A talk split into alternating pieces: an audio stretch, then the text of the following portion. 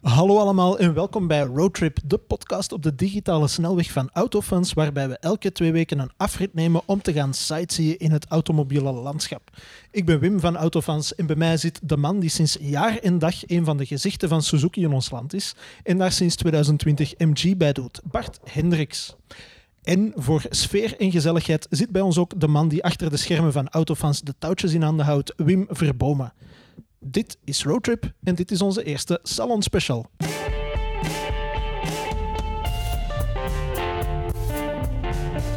Roadtrip. Bart, goedemiddag, welkom. Goedemiddag Wim. Uh, Bart, vertel misschien eerst eens, waar zitten wij hier precies? Want uh, het decor, voor de mensen die luisteren, ik raad aan om toch ook even op YouTube te kijken, maar het decor is wel uh, op zijn zacht gezegd speciaal. Hè? Ja, inderdaad. Wij zitten hier in de catacomben van Suzuki Belgium, eigenlijk in het atelier. Mm -hmm. En uh, Suzuki bestaat 100 jaar dit jaar. Mm -hmm. hè? En uh, om dat te vieren zijn wij eigenlijk op zoek gegaan naar het eerste model dat Suzuki ooit van de wagens heeft geïmporteerd in Europa. Dat was een heel kortstondig verhaal, namelijk het heeft twee jaar geduurd. Mm -hmm. uh, dat was in de jaren uh, 67 tot 69. En um, die auto's werden verkocht via de motodeals, want er waren nog geen autodeals, dat was heel gemakkelijk. En het leuke aan dat verhaal is natuurlijk, um, ja, er zijn in totaal van die type wagen met die motor zijn er duizend stuks geproduceerd. Dus ja. in Japan reed dat wagentje, dat, hè, dat noemt Fronte, dat reed daar rond, dat werd daar in grote getallen ge ge gefabriceerd, maar wel met een 360 cc twee-tak drie-cilindermotor er van achterin. Natuurlijk, dat was iets te licht voor de Europese consument. En daarom hebben ze die gaan uitbrengen met een 475 drie-cilinder tweetakter van achterin. Mm -hmm. uh, pittig detail, Sterling Moss heeft er nog de publiciteit voor gevoerd. Die is daarmee van Milaan Auduvast naar Napels gereden. Jammer. Met een gemiddelde snelheid van 122 per uur, wat dat wel ongelooflijk was, gezien de toestand van de wegen toen. En uh -huh. ook nog eens uh, het feit dat dat een, een zeer klein uh, motortje was dat erin zat. Ja, en, en om nog maar te zwijgen van de kleine carrosserie, want ik denk qua uh, veiligheid dat dat misschien ook niet optimaal was om 122 meter te rijden. Ene keer zeker. Is het dan bij 8000 toeren? Uh, dat moeten we nog ontdekken. Het is namelijk zo, wij zijn dus die wagen gaan zoeken en mm. wij zijn die aan het, uh, aan het restaureren geslagen in de ware wieler-dealer-stijl. Dus dat is ook ja. uh, gefilmd en binnenkort meer daarover. Mm -hmm. maar ja, het, het, is echt een heel leuk project geworden waar dat we op tal van, van grote problemen zijn terechtgekomen. Bijvoorbeeld onderdelen. Daar is ongeveer nog 0,0% onderdelen verkrijgbaar. Ik denk dat ze in Japan trouwens nog nauwelijks weten dat dat ooit geproduceerd is geweest. Zijn er dus, zoals ik dat straks zei, duizend van gemaakt. Uh, 290 zijn er van in België geïmporteerd geweest. Mm -hmm. 130 in Nederland. Mm -hmm. En um, ja, dus uh, zeer zeldzaam geworden. Uiteraard, uh, de carrosserie, en zeker de Japanse wagens in die periode corrosiebestendigheid, dat was nog niet op niet de eerste zijn. plaats in het lastenboek toen. -huh. Dus uh, daar zijn nog maar heel weinig van, uh, van gespaard gebleven eigenlijk. En, jullie en dus wij hebben nu eentje gevonden. En ja, dat is een, een zeer leuk project geworden. Ja. Alright. Maar uh, ja, als je zegt de honderdste verjaardag, ik neem aan dat hij toch een beetje in mineur wordt gevierd dit jaar. Ja, normaal hadden wij nu uh, op het autosalon gestaan in Brussel mm -hmm. uh, en hadden wij dat kunnen laten zien aan een kleine 600.000, 700.000 bezoekers, denk ik. Dus nu zitten wij er helaas mee in het atelier. Nu, geluk bij een ongeluk, want we hebben niet, niet alles klaar gekregen. dus, er is nog een beetje tender loving care, of hoe noemen ze dat? Ja, het is, het is, het is een beetje, hoe moet ik het zeggen... we zijn vastgelopen op enkele onderdelen. Nu, we gaan dat oplossen, sowieso. Ehm, en een, een, een, allee, een, leuk detail misschien, en dat is een drie-cilinder tweetakt. Mm -hmm. En die heeft een Delco-kap, zoals de mensen misschien wel weten, waar dat de hoogspanning mee verdeeld wordt naar de bogies. Uh, nu, drie cilinders, dat was al vrij raar in die tijd. Mm -hmm. En zeker als het over tweetakts gaat, want dan heb je het feit dat uw rotor langs twee kanten een vonk moet geven om dus die, uh, allee, om, om die, die, die vonken op tijd aan de bogie te krijgen. En dus dat is gewoon onvindbaar momenteel. We zijn nog enkele konijnen uit nood aan het proberen te toveren links en rechts. Maar het begint heel spannend te worden. Nu, er is natuurlijk altijd een plan B. We kunnen mm -hmm. natuurlijk altijd een elektronische opsteking, ontsteking gaan opmonteren. Ja. Uh, dat kan op een vrij gemakkelijke manier. Maar natuurlijk, wij willen dat wel origineel houden. Zo zoveel origineel mogelijk. mogelijk, is, eh, is het idee. Ja, En kun je onderdelen namaken tegenwoordig? met een 3 ja, ik was ook aan een 3D-printer aan het denken Ja, of zo. Of is dat, ah, wel, eh, dat is nu eh, een van de pistes die we aan het bewandelen zijn, om te gaan kijken van, kan niemand dat maken? Maar natuurlijk, het is zeer specifiek. Het is niet zomaar een plastic kapje. Dat moet ook eh, elektrisch voldoende eh, gezekerd zijn, laten we zeggen. Ja. Ehm, en, en ja, die, daar komt toch wel heel veel, eh, een hoog voltage op. Hè. Dat zijn toch voltages tot eh 20.000 volt dat erop komen. Dat is Dus gevaarlijk. dat moet je natuurlijk zien als je in die wagen zit, dat je haar niet stilletjes naar omhoog komt, hoe harder dat je rijdt. Dus dat zijn toch dingen waar we even eh, allemaal rekening moeten mee houden en gaan kijken van, bon, wat zijn de mogelijkheden? Nu, mijn eh, originele intro-vraag, Bart, was eigenlijk... eh, je had het over 100 jaar Suzuki, maar je hebt best ook al wel wat dienstjaren bij Suzuki achter de rug ondertussen. Bijna evenveel, denk ik. nee, eh, onder dit jaar 31 jaar. 31, ja. Ja, dus ja, ik mag toch wel zeggen dat, dat ik het huis door en door ken. Ja. En ook ja, de producten uiteraard. Mhm. Dat is wel fijn als je hier zo lang werkt. en, en ook, allee, ik heb niet alleen public relations gedaan. Ik, heb eigenlijk, ik ben eigenlijk begonnen als mechaniekerecht. Ah. Eh, ja, in de, hier in dit atelier. Ja. Ehm, en dat mijn eerste taken bestonden erin om de persmoto's die binnenkwamen te monteren, testrit mee te doen. En te zorgen dat die picobellen naar de journalisten konden eh, gegeven worden. Ehm, dat heeft ongeveer drie weken geduurd. Ehm, en dat is een hele historie geweest. Maar in alle geval, het kwam erop neer eh, dat er eh, hier twee mensen aan het bewind waren toen. Mhm. En dat er niet was a- allee, afgestemd van wie dat nu eh, wie mocht aannemen. En zo belandde ik dan drie weken later op, op een bureau, zoals we dat zo noemden, als technisch adviseur voor de auto's. Mhm. Nu, ja, ik heb wel een technische opleiding genoten, maar natuurlijk, de Franse taal, dat was niet zo direct mijn, eh, mijn grote dada, en zeker niet op technisch gebied. Ja.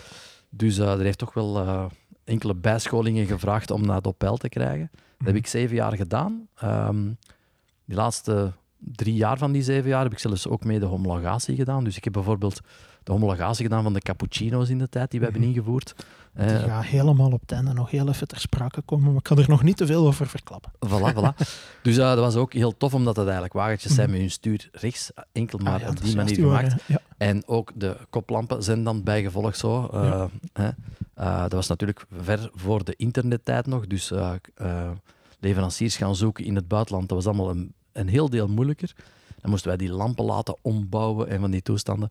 Dus eh, ja, dat was echt wel een, een heel plezante en leerrijke Mhm. periode ook, want dan zie je dus eigenlijk welke paparazzen dat er allemaal nodig zijn om een auto op de markt te brengen. Ja, particuliere klant heeft er natuurlijk geen zaken aan, maar ehm, als je ziet, eh, de berg papier afgeprint, ik denk dat je daar ongeveer toch wel een meter of vier, vijf hoog ziet per model. Dat zal wel. Ja. Ja. En dan na die homologatie eh, had ze iemand nodig op de salesafdeling. Mhm. En dan eh, ben ik eh, regiomanager geworden voor Antwerpen, Limburg, Vlaams-Brabant. Dat heb ik vijf jaar gedaan. Dus het dealernet eigenlijk gaan beheren daar. nieuwe dealers gaan zoeken, slecht werkende dealers gaan verwijderen. Mhm. En zorgen dat je dus je targetcijfer gaat halen in verkoop in die regio. Dat was ook heel leuk. En toen ging de toenmalige PR weg. Die vertrok naar een ander bedrijf. En toen kwam een vraag van, ja, eh, Bart, public relations. Zeg, ja, fijn, ik heb nog nooit een journalist van dichtbij gezien, maar er is niks dat we niet kunnen niet. leren. dus zijn we daarin gesprongen en dat is nu ondertussen ja, 20 jaar, Dat is denk ook ik inderdaad. Ja. Ja, ja, Dus ja. eh, Ja, de reden waarom ik het vraag ook is omdat ja, Suzuki is op zich ook een merk dat van best ver gekomen is. hè. Als je inderdaad praat over ja, vooral motoren, dat is misschien bij de meeste mensen ook nog een beetje de bekendheid, ja, de Suzuki motoren en zo.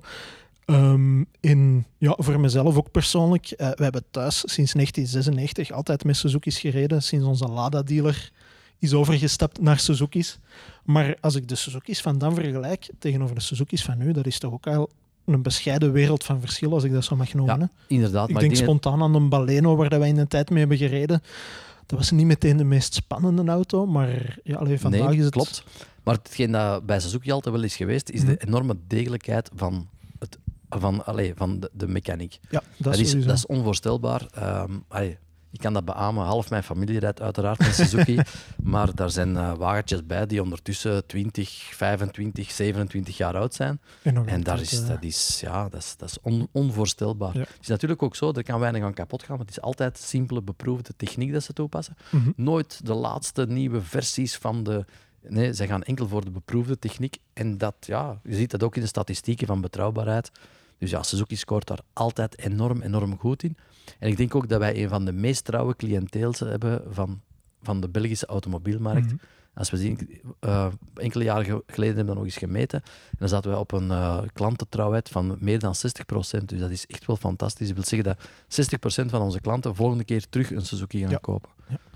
Ehm, wat dat voor mij persoonlijk een beetje een kantelpunt was, misschien op dat vlak van, eh, ja, sowieso, mijn moeder en vader gingen sowieso ook opnieuw voor een Suzuki kiezen, maar in 2005 is de nieuwe Swift toen op de markt gekomen. En als je dat vergeleek met, wat dat er, met hoe dat die er in de jaren 80 en 90 uitzag, dat was dat heel, ja, dat was een hele verfrissende auto, dat was een toffe auto om naar te zien, dat was toen ook tof om mee te rijden. Ik heb daar zelf eh, ook nog een paar jaar mee gereden. Is dat een beetje ook zo een soort kantelpunt geweest om Ja. het Absoluut. in Die breder... nieuwe Swift die, Mhm. die heeft echt wel het grote verschil gemaakt. En dan zie je maar dat het beleid van een bedrijf, hè, aan wie dat, dat toevertrouwd is, die Mhm. gaat ervoor zorgen dat je dan inderdaad eerder eh, progressief blijft of eerder vooruitstrevend wordt. En toen stond aan het hoofd ehm, de schoonzoon van eh, meneer Suzuki toen. Mhm. Ehm, ik heb die man persoonlijk ook een paar keer ontmoet. Dat was een kerel die had eh, gestudeerd in Amerika. Die heeft Suzuki Amerika een tijd geleid. En ehm, ja, die kerel heeft dan eigenlijk het bewind, vooral op het gebied van modellen, eh, op zich genomen. En die heeft gezegd van, kijk mannen, onze producten zijn goed, Mhm. maar ze geven geen wow-factor Ja. naar de eindklant. En dan hebben ze eigenlijk met een paar teasers, met een paar conceptcars, hebben zij die Swift gelanceerd. Ja, ik Eerst- herinner mij die concept Ja. cars ook nog. Dat was inderdaad... eh, die rode gesloten en dan die gele cabriolet die we trouwens Ja. nog eens op het salon van Brussel hebben staan gehad. Eh, dat, was, ja, dat was toen een wereld van verschil. En niet alleen op het gebied van design, maar ook Mhm. op het gebied van rijden. Ja. Ik denk dat de, eh, de Swift Sport, die, waar we de hele reeks van hebben, eh, die laat dat duidelijk zien. Als je met die wagens gaat rijden, ja, dan, dan voel je, daar zit, daar zit plezier achter het Mhm. stuur. Ja. En dat vind ik dat nog momenteel, allee, niet alleen bij Suzuki, maar bij vele andere merken ook, dat plezier, dat wordt, het wordt allemaal een beetje saaier. mhm. Wat dat mij daar een beetje... Of waar ik dan spontaan aan moet denken als je het hebt over dat rijplezier, is... Ja, Suzuki's zijn vooral heel lichte auto's. Hè?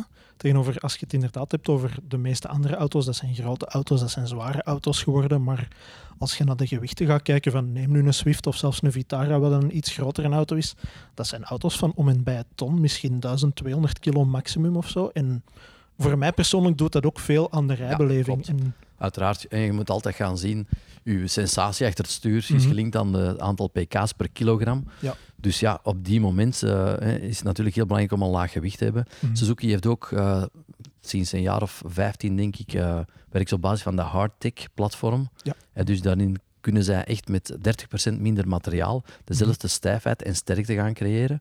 Dus dat is toch wel zeer merkwaardig. Ja. Nu, je had het daarnet heel even over die beproefde technieken. Ik denk dat een van de grootste nieuwigheden voor Suzuki afgelopen jaar de, de overstap naar milde hybride technologie is geweest. Is dat ook een beetje het idee van we gaan nog niet radicaal richting volledig hybride of eventueel plug-in hybride of elektrisch, maar we gaan gewoon eerst naar een, een bescheiden sprongwagen naar milde hybride en dan op die manier verder kijken? Of zit daar nog een andere reden achter? Ik denk dat Suzuki daar ook weer zeer progressief te werk gaat. En gaat kijken van, kijk, wij willen enkel die beproefde technieken bij ons hebben. Mhm. Ehm, plus ook, ik denk dat we daar allemaal eerlijk moeten in zijn. ehm, wij weten niet wat binnen dit en drie, vier jaar de vraag op de markt gaat zijn. Of ook gewoon door de nieuwe normen. Ja. eh, Ja, wat dat we eigenlijk gaan moeten gaan doen. Hè? Want ehm, de meest gestelde vraag dat ik nu krijg in mijn wijde omgeving, vrienden, kennissen, die, eh, dat is altijd van, "Goh, wat moet een mens nu nog kopen? Mhm. Welke motorisatie? Moeten we voor die elektrische gaan? Moeten we voor zo'n een, een full hybrid gaan? Mhm. Uh, ja, een plug-in hybrid. uh, ja, dat is de grote vraag. En in vele gevallen moet je gewoon puur gaan kijken hoe ga je die wagen gebruiken? Ja. Wat is het echte doel?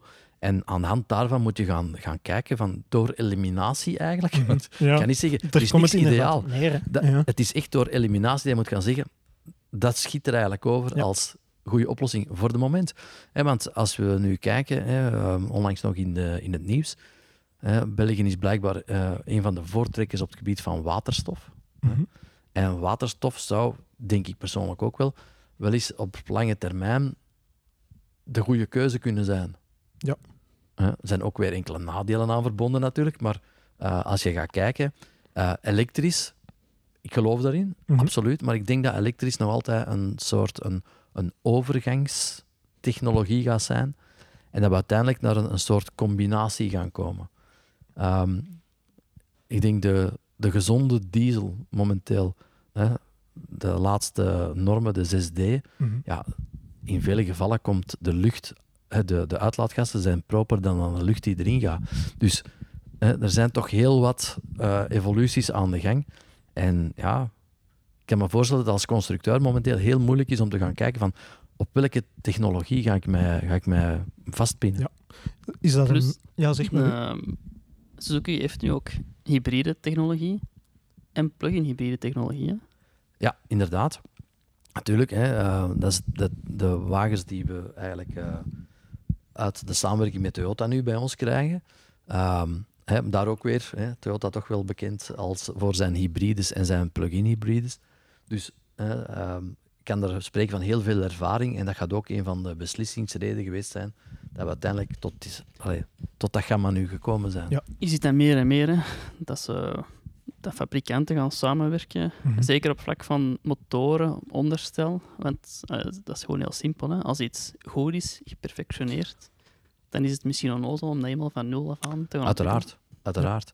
Er zijn verschillende, pu- alleen puur op chassis. Hè. Je moet altijd zien, een wagen is altijd een compromis. Hè. En je, hebt, eh, je kan een chassis hebben dat, dat goed is op, op snelheid, maar dat minder goed is op stabiliteit bijvoorbeeld. En, ehm, als je dan natuurlijk die technologie kunt gaan sharen, dan ga je natuurlijk eh, qua kosten een heel pak lager kunnen gaan werken. En ik denk dat we dat meer en meer gaan zien. Hè. Volkswagen Groep is daar ongeveer een, een, een heel mooi voorbeeld van, denk ik. Mhm. Hè, dat vind je onderstellen terug bij, bij heel veel moderne Ja. eh, modellen en merken dus. Mhm. Nu, die, ehm, nu dat we het toch al even over Toyota hebben, ehm, de Sways en de Across zijn de nieuwkomers voor Suzuki op dat vlak. Inderdaad. Ehm, hoe willen jullie die precies in de markt zetten? En dan vooral eigenlijk vergeleken met Toyota, want ik kan me inbeelden, iemand die nog geen klant is bij Suzuki of bij Toyota, die gaat denken, dat zijn eigenlijk twee dezelfde auto's. Het gaat misschien op 10 cent nakomen of zo, maar voor de rest, allee, Klopt. Dus eh, inderdaad, buiten het, het, het logo en enkele details aan de Mhm. styling, eh, zijn dat identieke wagens. Nu, hoe dat wij dat zien is als volgt. Ehm, hè, met de huidige S-Cross en Vitara, dat Mhm. zijn relatief compacte wagens ook nog. Eh, wij kunnen ons voorstellen dat ons cliënteel op een bepaald moment behoefte heeft aan meer ruimte. Mhm. Uh, en dan kunnen wij inderdaad een van die twee wagens gaan aanbieden. Uh, langs de andere kant is het voor Suzuki ook de unieke kans om op die fleetmarkt iets te gaan doen. En want uiteindelijk met die uh, hybrids en die plug-in hybrids kan je fiscaal toch wel enkele leuke uh, dingen gaan doen op die fleetmarkt. En Mhm. dat zou wel eens voor ons een lancering erin kunnen zijn. En dan is het waarschijnlijk ook, denk ik, het idee van, van ja, Suzuki-cliënteel, ja, die gaan dan waarschijnlijk gewoon bij hun vertrouwde dealer kunnen blijven als ze zeggen van ik wil echt voor een full hybrid gaan. Ja, inderdaad. Ja, want ehm, voor een merk als Suzuki, wij spreken over onze dealers eigenlijk als local heroes. Ehm, zoals je daar straks zelf aanhaalde. eh, de verdeler waar uw ouders gingen, die had vroeger Lada. Hè, Mhm. Maar eigenlijk hebben die, uw ouders geen Suzuki gekocht, maar die hebben een George Bilquin gekocht. Ja, wel, en dat is, dat is En een vraag. En dat zijn onze local heroes. En wij zijn er heilig van overtuigd dat voor een merk als Suzuki dat Mhm. het superbelangrijk is. Uh, wij geloven niet in die heel grote kathedralen. Mhm. Uh, wij geloven in die persoonlijk, dat persoonlijk contact tussen die dealer en die klant. Uh, Ja, ja. Die, ja, dat, dat, dat, is, dat is uniek, denk ik. Ja. Ja, nu dat is eh, denk ik niet alleen iets wat dat bij jullie leeft, maar ja, wij krijgen natuurlijk ook heel vaak de vraag van ja, kijk, ik ben op zoek naar een nieuwe auto en ik weet het niet goed, ik twijfel tussen dat of dat of dat. En ik denk dat dat een, een antwoord is dat wij ook steeds vaker geven van heb je een goede garage in de buurt? Is er een garage waar dat uw buren van zeggen of uw vrienden die ook in de buurt wonen van zeggen van ah, wel, ik ga er al vijf jaar of ik ga er al tien jaar of twintig jaar. Ja, kijk, dit is nieuw. We gaan dat heel even vasthouden, Ah, dat idee. verstaan is goed. Ja, we zijn dus heel even onderbroken door het brandalarm. Maar uh, wat ik dus wou zeggen, we zitten hier nog altijd gezond en wel trouwens, uh, voor iemand het ziet. Dan kan de brandweer van Kontig. Voilà. Uh, wat ik dus wou zeggen is inderdaad, ja, die vraag krijg, krijgen wij vaak van ik zoek een goede nieuwe auto en ik twijfel tussen dat en dat. Um, ja, gewoon als je een goede garagist in de buurt hebt, dat toch vaak al meer dan echt een goede auto kopen. Want echt slechte auto's worden vandaag ook niet meer verkocht, denk ik. Hè? Nee, klopt, inderdaad. En wij zien dat heel veel. Dus die local heroes, dat is voor een merk als Suzuki, mm -hmm. uh, ook voor Sanyong trouwens en MG. Uh, dat zijn echt, uh, ja, dat is goud waard. Ja. Hoe hard missen zij het salon, de dealers? Goh, als we de cijfers mogen zien, en mogen geloven die we nu te zien krijgen, mm -hmm. dan ehm, krijgen wij toch bijna evenveel uh, leads binnen. Ah ja. Um, en ja, natuurlijk, er wordt veel ingezet op digitalisering momenteel. Mm -hmm. Dus uh, veel online campagnes. En dat werkt toch. Ik denk ook het feit dat mensen nu thuis zitten, het salon zelf ook een beetje missen. Ongetwijfeld. Um, ja, dat dat toch... Allez, januari blijft nog altijd de automaand. Ja. Je merkt het ook aan de communicaties, uh, publiciteit van andere merken. de radio inderdaad. Auto, ja. auto, ja. auto. En -hmm. het, je hoort nog om de drie minuten het woord salon verschijnen. Dus januari blijft toch de salonmaand. En ik hoop van harte dat we dat ook... Uh, dat we volgend jaar terug op de IJssel staan. Mm -hmm. uh, met opnieuw een salon. Ja. ja, dan mogen de cijfers niet te goed zijn, hè, Bert. ja, maar ik denk toch, uh, je kan dat één jaar skippen. Um, mm. En dan kan je nog die januari vasthouden als automaand. Maar als je dat twee of drie jaar skipt, dan is dat toch weg, dat effect. En dan zien we eigenlijk de verkoopcijfers in andere landen. Mm -hmm. Die beginnen zo in januari zo stilletjes een beetje te kabbelen. Zo tegen de 15e januari beginnen sommigen al een beetje te niet oh, misschien van het jaar een nieuwe auto. Maar hier in België, dat is zeer uniek. Ja. Wij draaien normaal gezien 30% van ons, uh, onze jaaromzet in januari maand, en ja. februari. Ja. ja. maar dan nog, inderdaad. Ja. Dus dat is, dat is, als je die periode mist, mm -hmm. hè, ja, dat, dan heb je een probleem. Dat haal je nooit meer in achteraf. Nee, inderdaad. De vraag is, hè, volgend jaar is het uh, 100 jaar autosalon normaal gezien. De honderdste editie. Maar gaan ze dat jaar meetellen of niet? dat is iets voor een uh, quiz op ergens een fout uurtje. Eigenlijk ja. Zit er dan aan een 99? datje om een extra punt op ja. een quiz mee te verdienen. Ja. Eigenlijk was dat het 101ste jaar, maar... Ja. Maar op zich is dat absurd, hè? Dat we 100 jaar een autosalon hebben. Ja. In hey, maar België, hè? Ja, klopt. Maar dat is ook, denk ik... Uh, we hebben een, ook een rijke autogeschiedenis. Hè. Uiteindelijk hebben we geen Belgisch merk niet meer dat er nog uh, echt over is. Maar we hebben heel veel carrosseriebouwers gehad. We zaten eigenlijk mee vanaf het begin in die auto-industrie. Uh, um, dus ik denk dat dat toch wel bij, bij vooral bij, bij een Belg, een auto, dat is, ja, dat is toch wel iets heel belangrijk.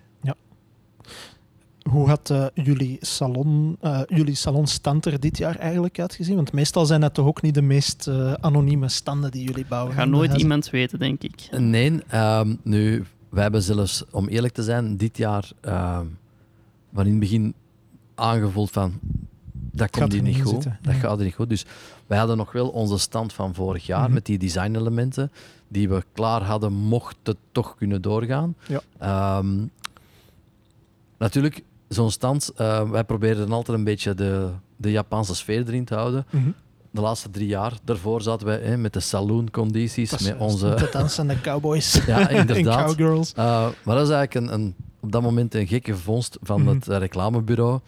Ik weet niet wat die genomen of gedronken hadden op die moment, maar die kwamen af. Maar iedereen praat maar over salon, salon. Waar willen we eens saloon van maken? Ja, dat was wel een ja. leuk idee. En zo is dat eigenlijk ontstaan. Daar hebben we toch mm-hmm. vier of vijf jaar uh, ja. op voortgeboomd. Toch weer dus... de voorpagina van uh, het laatste nieuws gaan. Inderdaad, inderdaad. Dat zijn, uh, en dat was eigenlijk, mijn, mijn, bijvraag was eigenlijk van hoeveel werk gaat er eigenlijk aan vooraf zo'n salonvoorbereiding? Want als je zegt van ja, we voelden het al aan, dan denk ik dat jullie in maart, april misschien begonnen zijn. In, eigenlijk moet je voor het autosalon als automerk altijd mm-hmm inschrijven um, vanaf voor 1 mei. Ah ja. Dus dan ga je kiezen eigenlijk van hoeveel vierkante meters, uh, hoe groot je bestand wilt hebben. Mm-hmm. En vanaf dan ja, begint eigenlijk alles te lopen, want dan moet je beginnen plannen van oké, okay, welke wagens willen wij er zetten, dus hoeveel uh, ruimte hebben wij nodig. Uh, die wagens moeten dan ook besteld worden. Ja. Um, en, en dus dat is eigenlijk een heel proces dat in gang gaat. Um, dat is ook met een, ja, een draaiboek die elk jaar een klein beetje aangepast wordt, maar mm-hmm. toch grotendeels hetzelfde blijft. Um, en dan wordt natuurlijk beslist over de campagnes, omdat uw campagnes gaan eigenlijk ook meesturen in de bouw van uw stand, eh, om, om die campagnes eigenlijk maximaal te gaan communiceren. Ja. Ehm, ik had nog een andere vraag die ik even kwijt ben, maar ik ga er subiet wel opkomen, En- denk ik. Voor volgend jaar, Bert, dan gaat het toch die 100 jaar Suzuki opnieuw... Allee, dat zou toch geweldig zijn. We moesten 100 jaar autosalon hebben en daarnaast een 100 jaar Suzuki. Ja, klopt, maar daartegen zit wel een honderd. Ja, maar ja, niemand, niemand weet het, hè. Behalve wij hier. Nu wel. Te laat. Spijtig. Maar dan is hem klaar. En Voilà. Nee, mijn vraag was, ik weet ze terug. Ehm, wat, wat gingen de blikvangers zijn op het salon, op de stand bij jullie? De blikvanger ging in principe de E-Cross zijn. Mhm. Hè, en de Sways, uiteraard. Ah, is het trouwens A-cross of a cross? Ik vraag het mij nog Ehm, altijd af. De, de, de uitspraakwijze is aan iedereen vrij. Uh, maar ik, ik zou persoonlijk spreken van een A-Cross. Omdat, hè. omdat je dan S-cross ook hebt. hè? Ja, inderdaad. Ja, wel. Ja. Het is dat. Maar Dus, dat wordt dan eh, zonder koppelteken geschreven, dus... Ja. Ik ben, er nog, ik ben er zelf nog niet helemaal uit. Nee, ik weet ook niet dat ze het in Japan uitspreken, om eerlijk te zijn. Dus, eh, maar dat ging eigenlijk een van onze blikvangers zijn, samen Mhm. met de Sways dan uiteraard. Ja. en natuurlijk, eh, wat dat voor ons volumematig eh, nog altijd super belangrijk is, is de Swift en de Vitara. Ja. En dat is leuk om te zien. De Swift die trekt volk aan, de Vitara die trekt volk aan. Mhm. En die Swift mensen die gelokt worden, die gaan meestal bij de Swift terechtkomen, maar die komen ook bij de Ignis terecht soms. Ah ja, ja. Omdat het een zeer onbekend model is. Mhm. Uh, dat inderdaad, qua, sta- qua styling, eh, je bent ervoor of je bent er tegen. Het is heel gemakkelijk.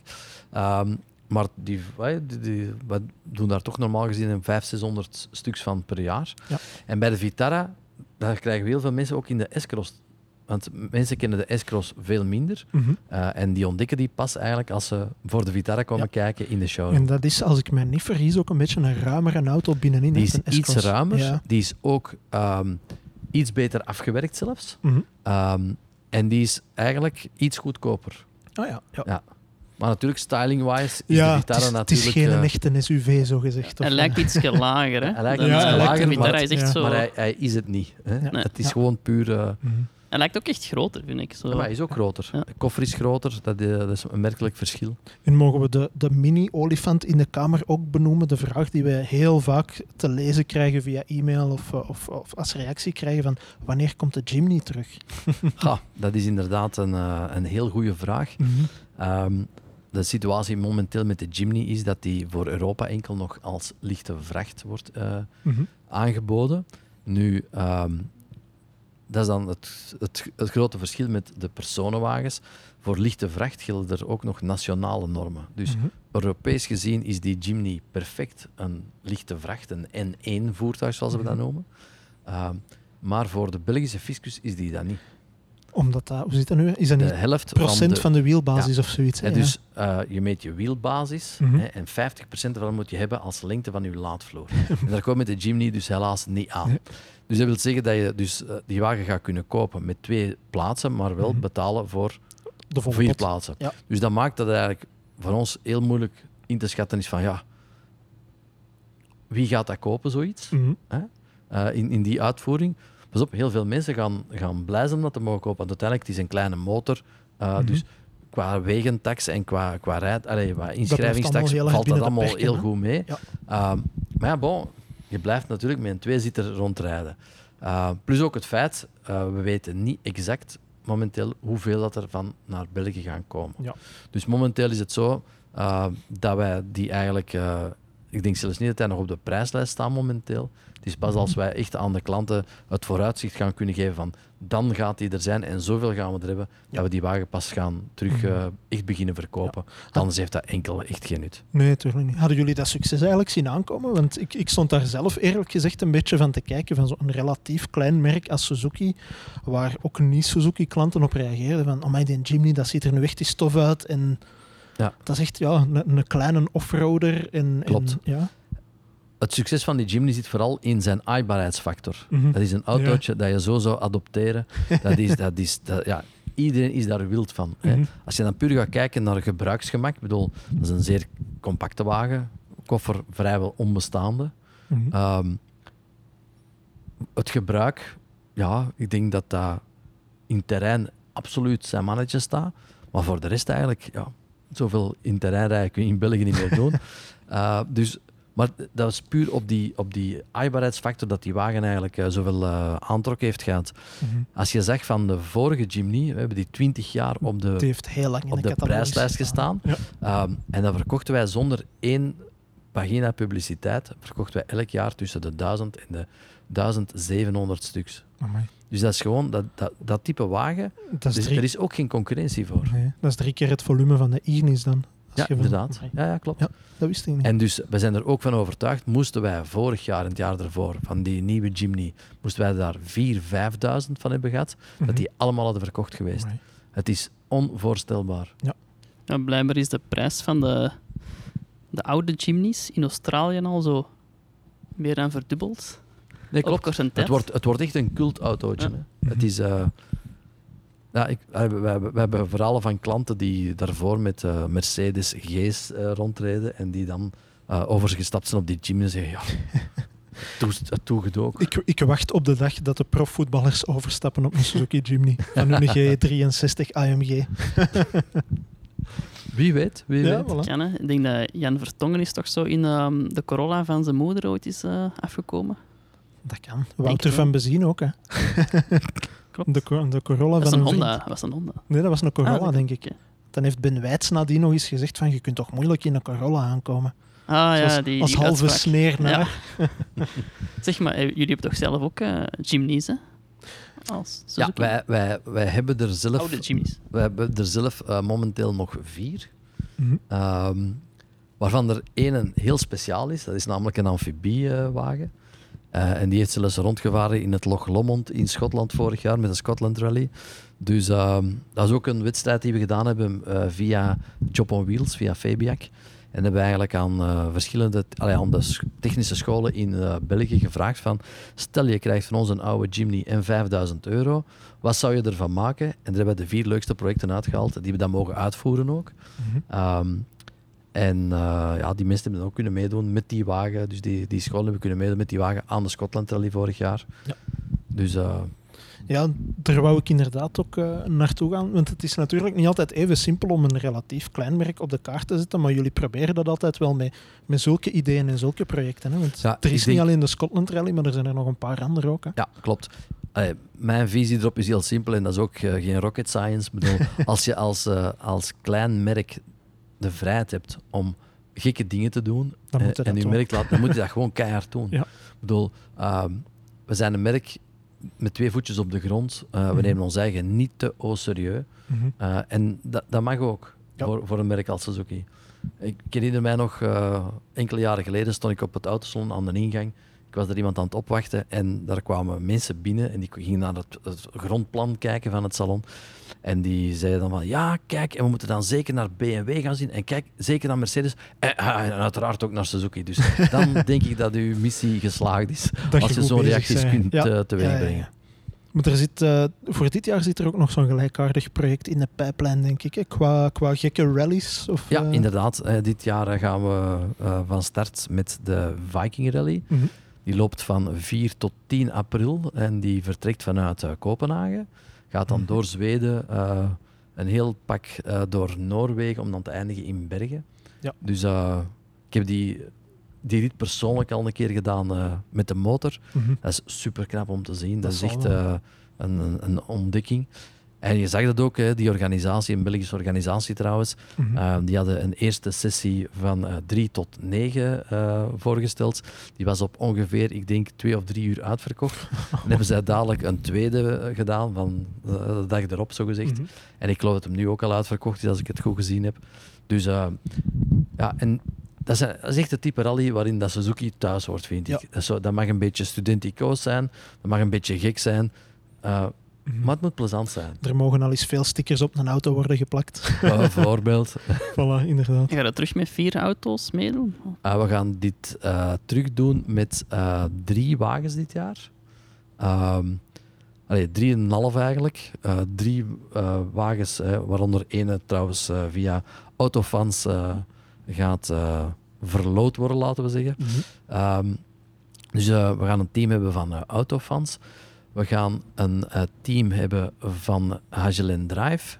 En we gaan een team hebben van uh, Autotrends uh, slash nog een bijkomend, een bijkomende samenwerking die binnenkort gaat verschijnen. Ja. Dus dat maakt dat we eigenlijk toch heel België kunnen laten meedoen aan die rally, Ja. aan die wedstrijd tenminste. En dat gaat ook wel leuk worden. Bovendien dat weten jullie misschien nog niet, maar uh, we gaan ook een zuinigheidswedstrijd doen tussen de drie teams die meerijden. Uh, en die gaan dat doen aan boord uh, van drie identieke Vitaras 1400 mild hybrid 4x4. Ah ja, ja wat. Dus... dan gaan we moeten zien wie we afvaardigen, Wim. nee, maar ik denk dat het erin bestaat om te gaan kijken van de winnaar. ik kan jullie dat alleen maar aanraden. Zorg dat je een finale hebt. Mm -hmm. Uh, en dat je dan door een verbruikstest de beste van die finalisten laat, uh, laat deelnemen in jullie naam. Ja. En, uh, ja. Nu, um, voor u is er afgelopen jaar een tweede pitje bijgekomen. Hè? Want je doet niet alleen... Eigenlijk een derde Een pitje. derde zelfs, Ja. kijk eens aan. Dan mogen we dat meteen even verduidelijken. Hè? Want ik had er En twee dus, uh, opgeschreven. Ik heb... eh, wacht even, even, even tellen. Ehm, tien jaar PR van Suzuki op mijn actief staan gehad, Mhm. eh, eh, tien jaar geleden. Dan is eh Sanyong daarbij gekomen. Ja. En nu, ja, eind vorig jaar, is MG erbij gekomen. Mhm. Dus dat is wel heel leuk, omdat ik dan eigenlijk de ervaring heb om voor eh, Suzuki met de Japanners te werken, voor Sanyong met de Koreanen en nu MG met de Chinezen. Oh, voilà. Dus, en dat is heel leuk om dat verschil in die bedrijfsculturen te kunnen gaan, Ja. gaan bezien. Zijn de, zijn de eh, effectief ook al overal daar geweest? In Ja, Japan, absoluut. Korea en Ja. China? Ja. ja dan, Ik heb eh, het, het geluk gehad eind 2019 de fabrieken van SAIC, die ook al, eh, MG Mhm. onder andere maken, te gaan bezoeken in Shanghai. En dat is, ik ben daar naartoe gegaan, ik moet eerlijk zijn, met vrij lage verwachtingen. Ik dacht, ja, Chinees fabriek, eh, kijk wat is. Maar toen dat wij daartoe kwamen, eh, stond daar een, een vlotte vijftiger eh met een leren vestje en een jeansbroek en zijn haar mooi opzij gekamd. de Bart Hendricks van China zegt. Nee, het was een proper manneke deze. en, ehm, dus, eh, ja, en die vertelde van, kijk, ik ben de oprichter van Maxus, Mhm. een van de merken van de SAIC groep. Eh, hier werken 10.000 mensen in deze zitten, waarvan 2400 ingenieurs. Eh, en die had er dan acht uitgekozen die een Mhm. nieuw project kwamen voorstellen aan ons in perfect Engels. Ja. Dus, ehm, en dan zijn we het fabriek daar gaan bezoeken. Eh, dat was een ongelooflijke ervaring. Die wisten natuurlijk dat wij kwamen. Daar stond een elektrisch treintje klaar om ons door die fabriek te, te loodsen. En opmerkelijk, in tegenstelling tot deze locatie, waar je toch voelt dat die toch... Ja, het is netjes, maar er ligt Een wel wat beetje korrel onder de voeten. Ja, inderdaad. Ehm, in die fabriek Ginder was dat gewoon kraakproper. Het, uw zolen kraakte. En wij zaten in dat treintje om die fabriek daar te bezoeken. Mhm. En eh, een van de Zweedse journalisten die vroeg al lachende aan de bestuurder van dat treintje. Zeg maar, jullie hebben hier ook nog een ander model dat jullie proce- eh, produceren op deze site. Kunnen we dat eens een keer gaan bezoeken? Oh, zegt hij, dat is in de hal hiernaast. Geen enkel probleem. Die draait dat treintje om, we rijden die eh, andere hal binnen. Wat je bij de Koreanen of de Japanners nooit, nooit, nooit zou kunnen doen. Dat moet allemaal eh, vakkundig voorbereid ja, ja. zijn. Wij draaiden die eh fabriekshal binnen.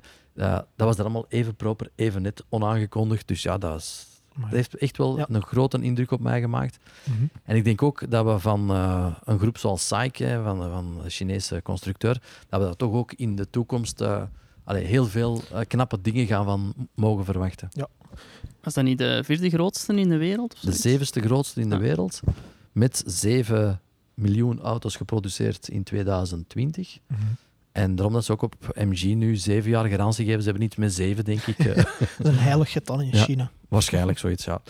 Hoe is de beslissing voor jullie eigenlijk verlopen om, om MG te gaan invoeren? Of weer te gaan invoeren? Allee, want het is natuurlijk als Brits merk hier jarenlang eh, verkocht geweest. Maar eh, Dus ja, uiteraard, eh, Alcopa, Groep Morcus, die hebben natuurlijk een heel groot netwerk binnen de Worldwide Automotive.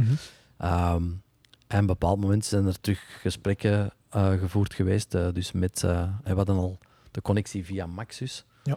Ehm, en dan Olivier Sermeus, die heeft vroeger ooit voor MG gewerkt ook. Mhm. Eh, dus ja, die twee dingen bij En elkaar. Olivier Denis, dat is de baas van... Olivier is de, ehm, momenteel de eh, COO voor Alcomotive. Dus Mhm. eigenlijk de, ja, moet zeggen, de verantwoordelijke van alle merken binnen de Alcomotive. We zullen niet aan Techniek God Sven vragen om de, de structuur van Alcopa even in beeld te brengen. Want, eh, Ik denk dat niemand dat weet. eh. dan hebben we een widescreen nodig, denk ik. Ja, inderdaad. hè. Ik denk dat Alcopa vrij onbekend is bij het grote publiek. Hè. Invoerder van Hyundai, Ja, eh, voilà. Suzuki, Sanyong, Isuzu, Ja. Maxus en is... Heb ik nog vergeten? En Suzuki uiteraard. Dus eh, ja, Ja, de merken die, die Alcopa beheert, die zijn bij iedereen wel bekend, maar de groep daarachter is Nee, inderdaad klopt. misschien wat minder bekend. het is ook Ja. leuk om te weten. Belgisch bedrijf in familiale handen. Mhm. Ehm, dus eh, ja, En hoe is het eh, het eerste jaar, of het eerste actieve jaar voor MG in België weer, hoe is dat eigenlijk verlopen? Ah, wel, relatief moeilijk. Mhm. Ehm, het was voor ons ook natuurlijk een, een sprong in het duister, want Ja. hè, je hebt een nieuw merk dat je lanceert. Dat wil zeggen dat je een dealernet moet gaan opstellen. Mhm. Ehm, uiteindelijk, hè, we hebben momenteel acht dealers in eh, België en eh, eentje in Luxemburg. Maar ja, dat was niet direct van in het begin uiteraard. Dan zit je ook met, een, met één model. Hè? Dus als je dat bij een eh, dealer gaat aankloppen, goeiedag, wil, je- wilt je dealer worden voor eh, MG? Dan zegt hij, ja, en hoeveel modellen? Ja, één. Ik bedoel, hè, dat is ook al niet zo gemakkelijk op zich. Plus dan ook, ehm, om in de fleet terecht te geraken, moet je Mhm. natuurlijk eerst zorgen dat je eh, wat ervaring hebt op het gebied van restwaarde, want dat bepaalt natuurlijk je maandbedrag Mhm. enorm. Ehm, langs de andere kant ook heel wat mensen die aan het kijken waren van ja, elektrisch gaan rijden, ja of nee. Hè? Ja. Dus, en dan kwam die corona er nog bij. Dus dat heeft gemaakt dat het eerste jaar, dat was eh, op het gebied van, van cijfers, geen topjaar, absoluut niet. Ehm, maar we hebben wel, denk ik, de grondvesten kunnen leggen om nu met het tweede model en binnenkort drie, vier en vijf eh, modellen, om dan toch de grondvesten te leggen om MG in de toekomst Mhm. eh, netjes uit te bouwen. Ja. Ja, en hij heeft ook allee, redelijk goede kritiek gehad. Hè? De, Ja. de eerste de- en ook de tweede. Tijdens de, hè, nu, de, de, allee, de, de voorstelling van de EHS, de plug-in hybrid, heb ik meermaals het woord premium uit de mond van journalisten gehoord die eh, ermee gereden hadden. Dus ja, het belooft toch wel. Ja, ja sowieso. Allee, ik vind eh, ik heb, eh, een keer of twee, drie met de ZSI4 gereden en dan één keer kort met een EHS. En ja, vooral het interieur is ook alweer al Ja, een sprong absoluut. vooruit. Hè. Het is, eh EHS is vooral een grotere wagen geworden. Mhm. Uh, we spreken hier toch van een CC plus segment, denk ik. Ehm, en gewoon het gevoel achter het stuur, 258 pk onder uw voet. Uh, dat is, ja, dat is, dat is Misschien nu nog wel leuke namen bedenken. In Voor plaats de van modellen afkortingen. Ja, klopt, klopt inderdaad. Uh, ik zal die tip meegeven aan onze Chinese vrienden. De Duitsers werken ook vaak met afkortingen. Hè. Ja, Fronte is beschikbaar.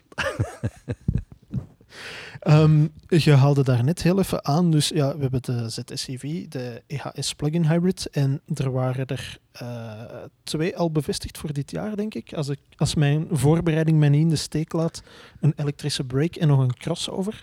Ja. Maar die vijfde, daar hangt zo nog een beetje mysterie rond. Er, er werd al van gezegd van... Het zou een beetje aansluiten bij de roots van MG als, als, als Brit sportwagenmerk. Maar Dat zijn verschillende mogelijkheden. Nu, Mhm. die, ik kan die er ook nog een beetje moeten laten hangen. Uiteraard. maar, Is er eh, nog champagne van een bar trouwens? Nee, ehm, als je ziet wat er nog allemaal eh, aan, het- aan het komen is, eh, is het echt wel knap. En ik denk ook dat Mhm. het leuke eraan is, die, die naam MG doet bij iedereen een belletje rinkelen. Ja. Dus ehm, dat is ook veel gemakkelijker om zo'n naam te gaan promoten dan een eh, Dan SAEC of zoiets. Ja. bijvoorbeeld. Al, Dat vind ik heel slim dat ze dat besef hebben gehad om eigenlijk Mhm. een, een merknaam te kopen, want dat is het.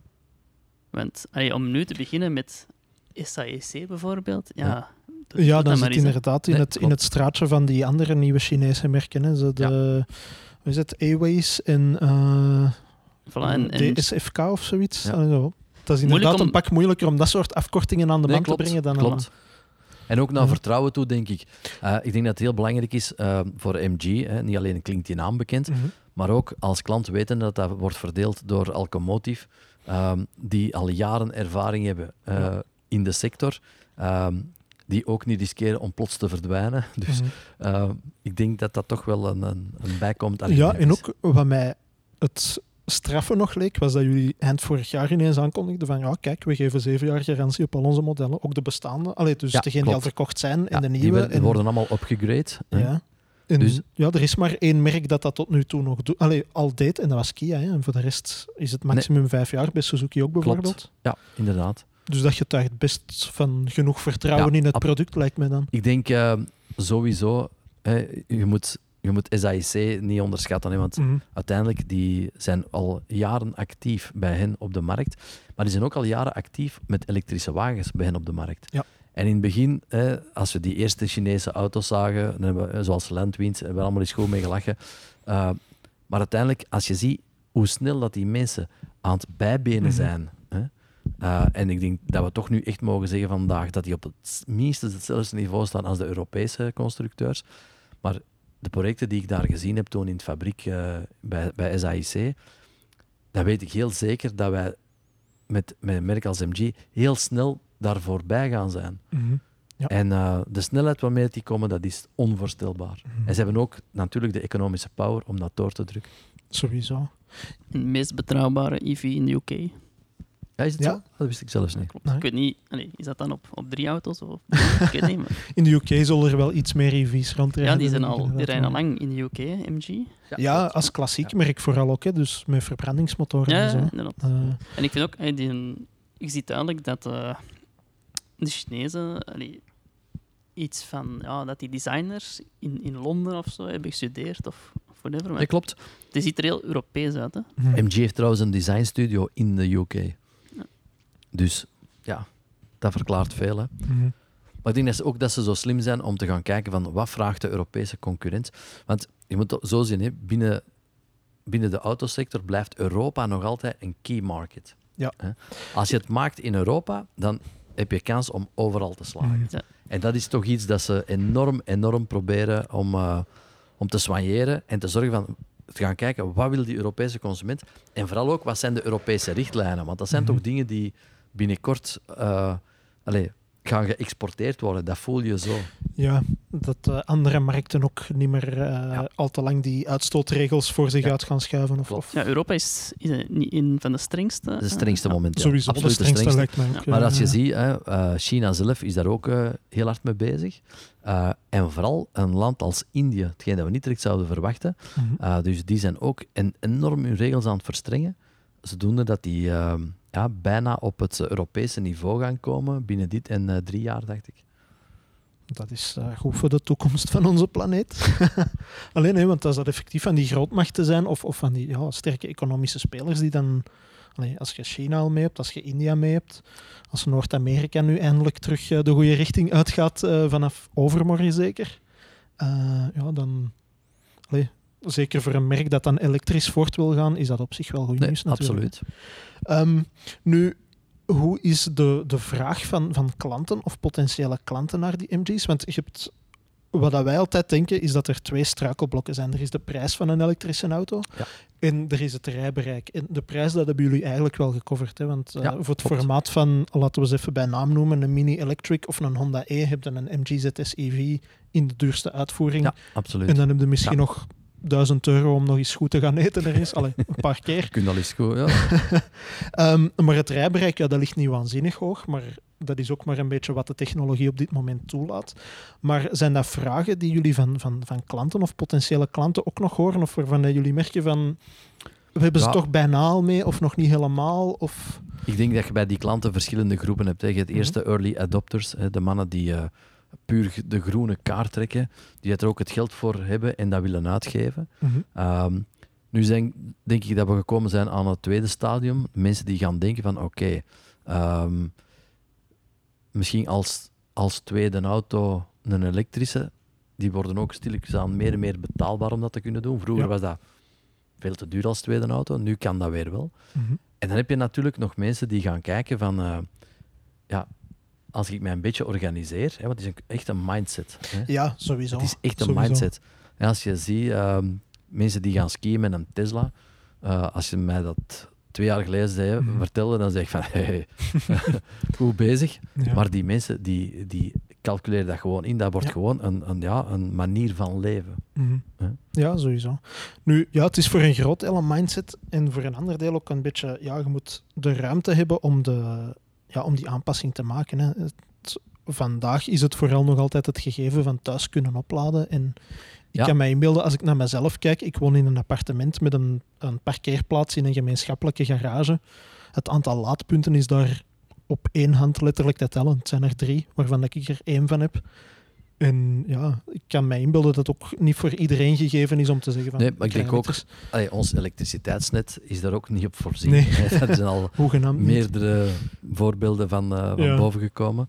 Maar langs de andere kant, eh, daar zal ook wel weer een oplossing voor komen. Mhm. En zoals eh, ja, veel technologieën, ik bedoel, de eerste wagens die konden ook niet overal tanken. Hè, Nee, dat, is, dat is waar, inderdaad. Ja. Dus Ja.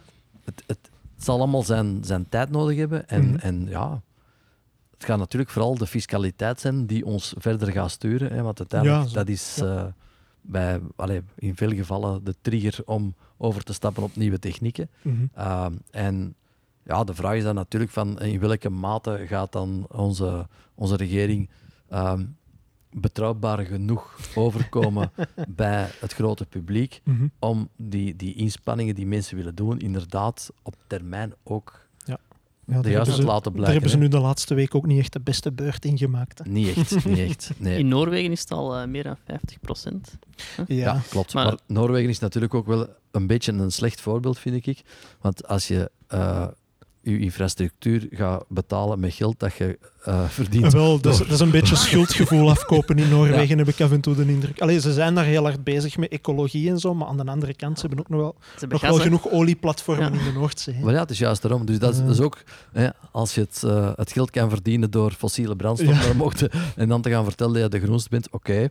Ja. eh, je bent dan tenminste groen, het is waar, maar het is, het is een beetje dubbel, vind ik toch. Ja, dat is waar.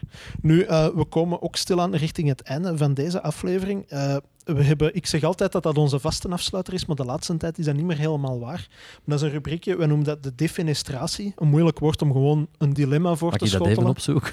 Je mocht dat gerust even opzoeken, dan leg ik het ondertussen even uit. Normaal eh, leg ik u twee mild irriterende dingen voor, want er is niks meer irriterend dan milde irritatie. Eh, en ik vraag dan altijd om het meest irriterende daarvan vakkundig het raam uit te flikkeren. Eh, maar vandaag ga ik het een beetje over een andere boeg gooien en eh, twee darlings voorschotelen. En je gaat van je hart een steen moeten maken en één van die twee het raam moeten uitflikkeren. We gaan eh, terug van MG even uitwijken naar Suzuki. En we hebben hem helemaal in het begin eh, aangehaald. En ik had gezegd, hij gaat nog ter sprake komen. De Suzuki Cappuccino of de Suzuki X90. Alle twee bijzondere modellen. Ja. Met een beperkte carrière, maar toch een beetje een cultstatus. Even Zeker voor de luisteraars en voor mij. Wat is dat?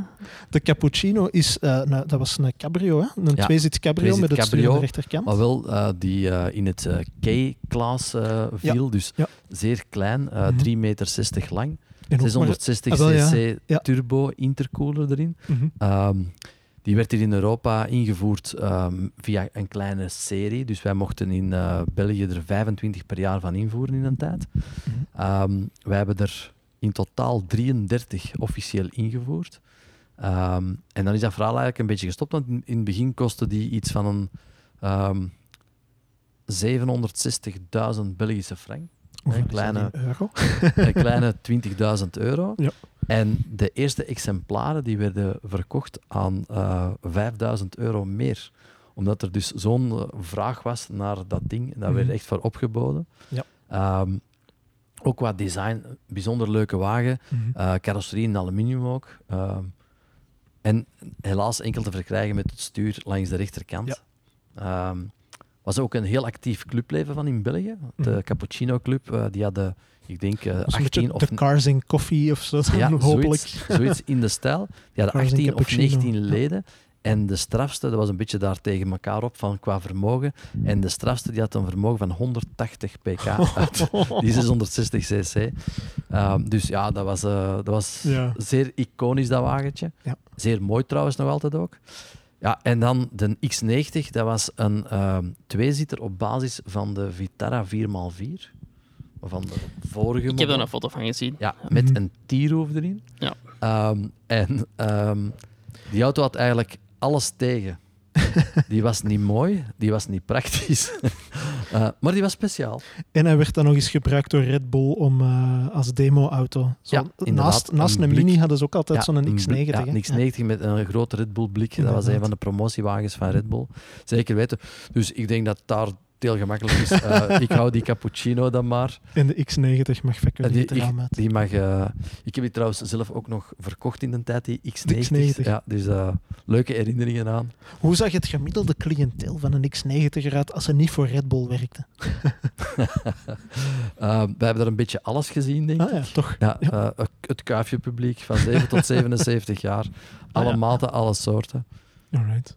Goed, dan denk ik dat wij rond zijn voor onze eerste roadtrip salon special. Bart, eh, geweldig bedankt voor de tijd. Die Dank je wel, eh, bedankt om tot hier te komen in ah, de catacomben van Suzuki. Met alle plezier. Wim, merci voor de aanwezigheid en de intercepties af en toe. Uh, dit was uh, onze eerste roadtrip salon special. Deze week zijn we er terug en dan praten we over elektrische auto's. Dus bedankt voor het kijken via YouTube of voor het luisteren. En tot de volgende. Dankjewel, tot ziens.